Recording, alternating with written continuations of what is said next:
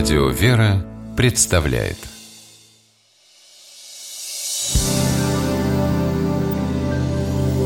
Первый источник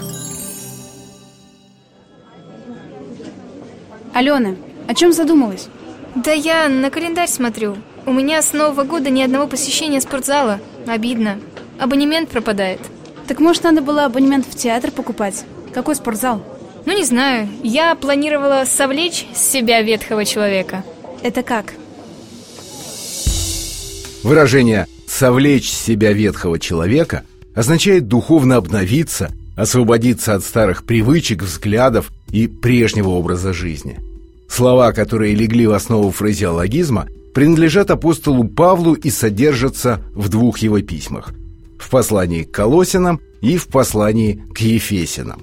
В послании к Колосинам апостол Павел пишет «А теперь вы отложите все – гнев, ярость, злобу, злоречие, сквернословие уст ваших, не говорите лжи друг другу, совлекшись ветхого человека с делами его и облегшись в нового, который обновляется в познании по образу создавшего его, где нет ни Эллина, ни Иудея, ни обрезанья, ни необрезанья, варвара, скифа, раба, свободного, но все и во всем Христос. Это послание апостол пишет из римских уз в период с 62 до 64 года от Рождества Христова.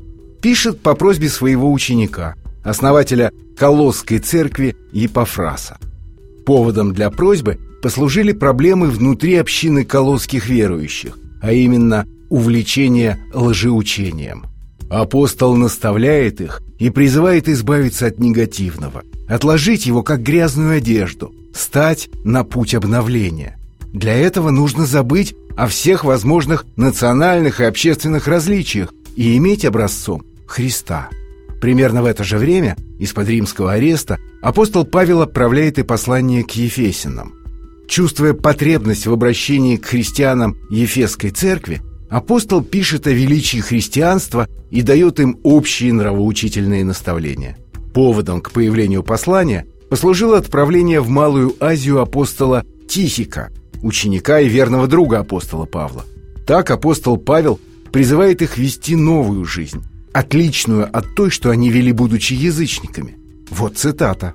«Но вы не так познали Христа» потому что вы слышали о нем и в нем научились, так как истина в Иисусе.